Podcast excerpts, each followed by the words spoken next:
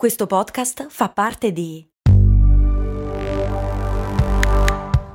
Voice Podcast Creators Company.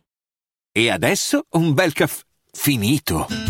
Perché rischiare di rimanere senza caffè quando puoi abbonarti a Caffè Borbone? Prezzi vantaggiosi, costi di spedizione inclusi, tante possibilità di personalizzazione e l'abbonamento lo sospendi quando vuoi. Decidi tu la frequenza, la qualità, scegli tra le cialde e capsule compatibili e crea il tuo mix di gusti e miscele.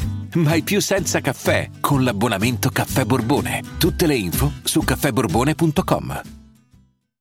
Questa è la storia del libro che ha fatto l'Italia. Prima di gustarci la sua composizione, alcune preghiere. Non ce ne vogliano crudariani, pescetariani, vegani, perché questa storia ama gli animali, al punto da essere dedicata a due gatti.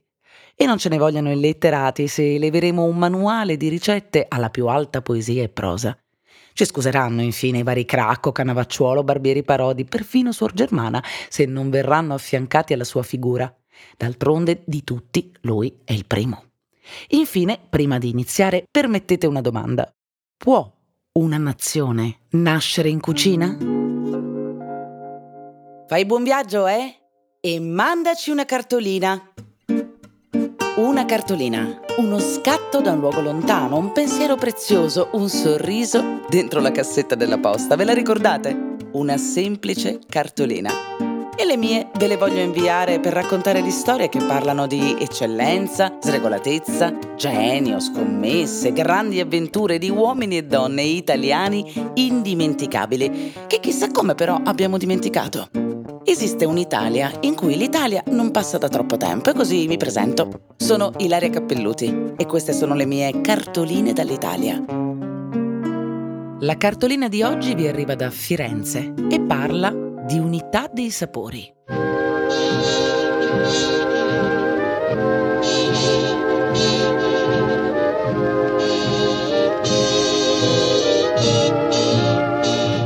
L'Italia è una repubblica fondata sulle prelibatezze, abitata da 60 milioni di cuochi.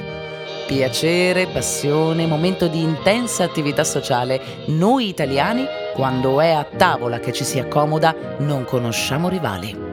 Il mondo ci considera artisti indiscussi e noi non gli diamo torto.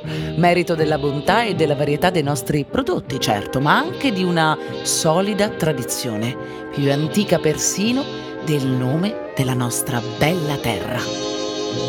Nel libro di cui parleremo però, benché di cucina italiana che si tratta, la parola tradizione non viene scritta nemmeno una volta e non stupisce, perché quella, la nostra tradizione a tavola al momento della nostra storia, è ancora tutta da scrivere. Prendete una ruralità ben cotta. Metteteci un pizzico di rivoluzione grattugiate del brigantaggio fresco mantecato con mille garibaldini, mi raccomando la quantità, eh? Una spolverata di dialetti a piacimento e voilà, la nazione è servita. Ma attenzione, è un paese appena sfornato, va lasciato raffreddare. In questa Italia fresca d'unità vive Pellegrino Ortusi, il nostro protagonista. Siamo nella liberale Firenze di fine Ottocento, a Palazzo Bombicci, sua ricca residenza con tanto di vista d'uomo vicino a Piazza delle Signorie. Pellegrino, così lo chiameremo perché non è ancora l'Artusi per come lo conosciamo oggi, è il benestante figlio di un commerciante di seta che, da Forli in Popoli, ha trasferito famiglia e commercio nella culla del Rinascimento.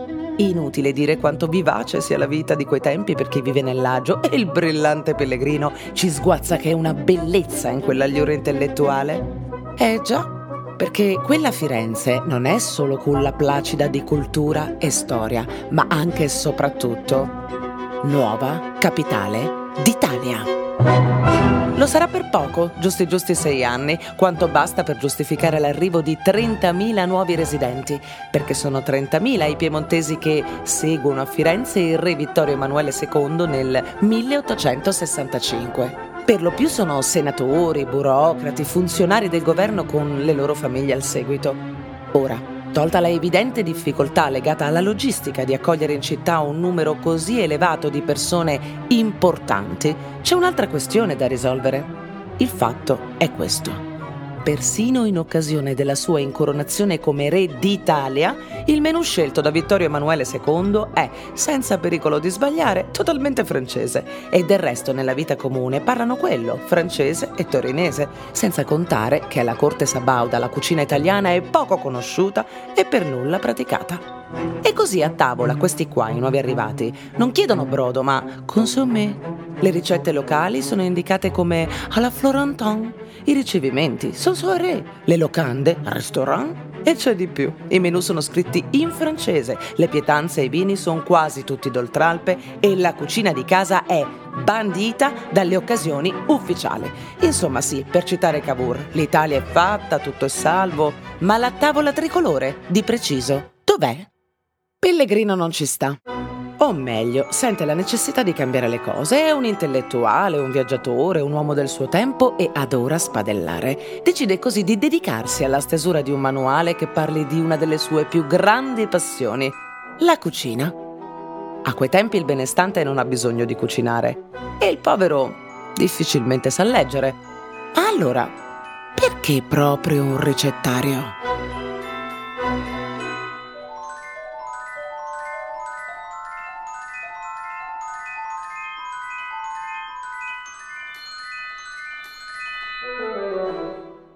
Innanzitutto perché la fame è la cosa più democratica che esista. Non fa distinzioni tra il benestante e il povero, così come il senso del gusto e il piacere che se ne recava. Non a caso è dal popolo che lo stesso pellegrino impara a cucinare, prima tra tutti Marietta, la sua perpetua, una bella ragazza più giovane di lui di circa 30 anni, cui infatti lascerà parte dei diritti del libro. È lei che lo consiglia e assaggia le pietanze che via via vengono testate sui fuochi, lo informa di alcuni ingredienti e di come il popolo, esperto in materia di risparmio, sa tirar fuori il meglio da ogni pietanza. La cucina locale va fortissimo, ogni singolo uomo e donna della neonata Italia rappresenta una banca dati preziosa e ancora mai condivisa e Pellegrino di questo fa tesoro. Se Marietta gli offre l'arte culinaria popolare, ad aggiungere la scienza della cucina arriva il cuoco di Forlimpopoli Francesco Ruffilli. Con loro il giovane pellegrino intraprende una convivenza in una nuova casa, sempre a Firenze, in piazza d'Azeglio, dove vivrà per tutto il resto dei suoi giorni e dove testerà le ricette del libro che farà di lui il padre della cucina italiana e di noi una vera nazione.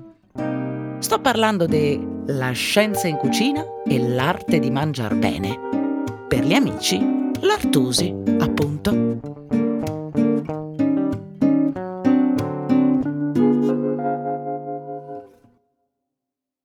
I'm Sandra, and I'm just the professional your small business was looking for. But you didn't hire me because you didn't use LinkedIn jobs. LinkedIn has professionals you can't find anywhere else, including those who aren't actively looking for a new job but might be open to the perfect role, like me.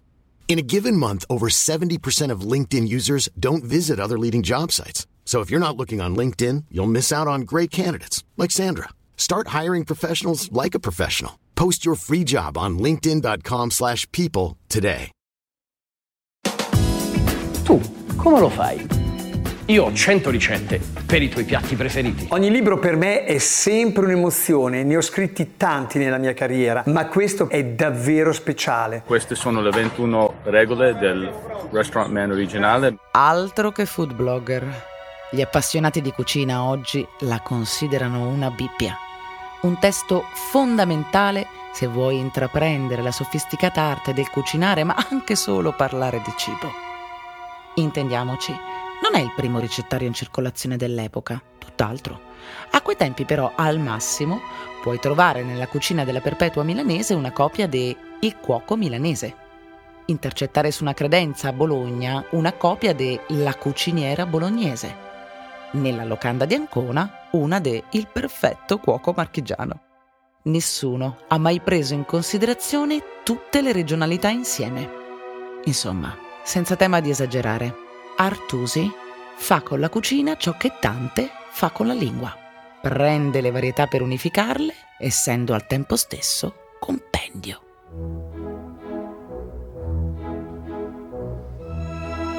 Tanto per iniziare, fa fuori francese e francesismi da ogni ricetta, salvo che per due elementi.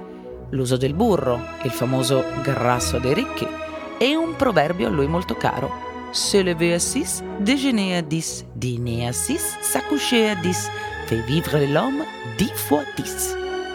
Alzarsi alle 6, far colazione alle 10, pranzare alle 6, coricarsi alle 10, fa vivere l'uomo 10 volte 10 e compie delle scelte. Ad esempio, se è cacciucco sul Tirreno e brodetto sull'Adriatico, come lo chiamiamo tutti? In questo caso vince il cacciucco. Altre scelte lessicali. Triglie per rossioli, cicale per canocchie. Contro lo strabordare del francese in cucina, quella dell'Artusi è proprio una prima, secondo e contorno guerra di indipendenza gastronomica dalla Francia introduce per il bene dei milanesi la parola cotoletta. Usa ciambelline per bignè.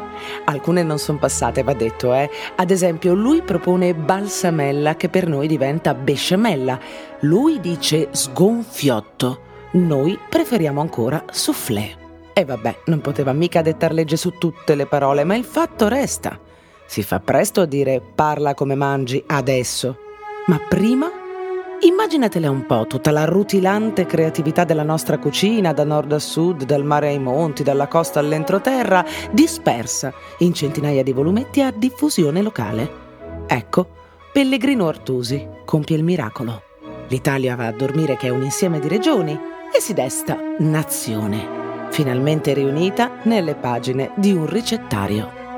Dalle 475 ricette della prima stesura alle 790 dell'ultima edizione, tradotto in ogni lingua del mondo, all'inizio sembra essere un'impresa editorialmente del tutto folle. Destinata al fallimento. L'illustre professor Francesco Trevisan, invitato alla degustazione per il lancio del libro, lo definirà un volume perfetto per diventare un fermacarte, però. Un grande classico dell'editoria. Quando qualcuno sentenzia questo libro non funzionerà mai, di solito il successo planetario è dietro l'angolo e l'Artusi non fa eccezione. Anticipando una tradizione che avrebbe fatto la fortuna di tanti altri scrittori dopo di lui, decide di ignorare le case editrici e di stamparsi il libro da solo. Tieni. Tuttavia, cautamente, lo pubblica in sole mille copie destinate alle classi più agiate. Poi, a distanza di un anno, sono già pronte altre mille copie perché, indovinate un po', il libro va e va forte.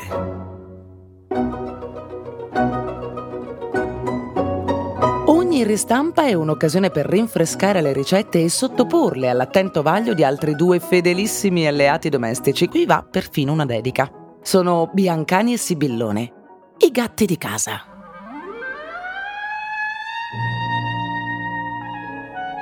Quelli che lui stesso definisce i suoi migliori amici dalla pelle candida. E chiunque abbia mai avuto un gatto in casa può tradurre con facilità la dedica del libro che suona così. A voi che quando stavo in cucina a provar questi piatti, soffregandovi alle mie gambe a codino ritto, smaniavate dirmi per primi il vostro parere. La traduco per chi non possiede un felino. Se il gatto arriva a coda dritta e si struscia al polpaccio del cuoco, il piatto è da leccarsi i baffi. Diversamente, meglio verificare di nuovo tutti i passaggi della ricetta, ma anche gli ingredienti. Oh, non chiedetemi perché, ma i felini su questo non sbagliano mai.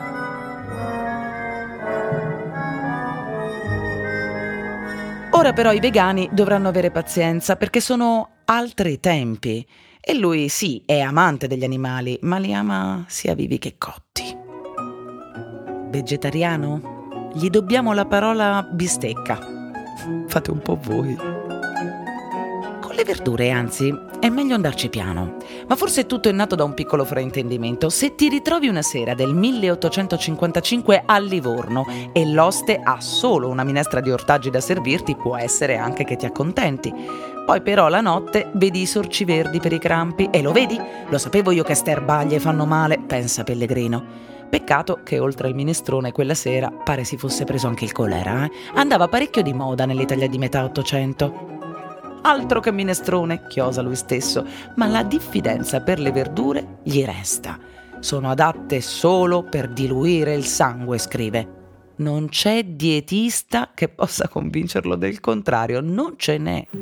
Chi l'ha detto che il minestrone è un piatto triste? Un buon minestrone non è soltanto un piatto sano, ma può essere anche una ricetta creativa ed originale. Che vi dicevo? Altri tempi.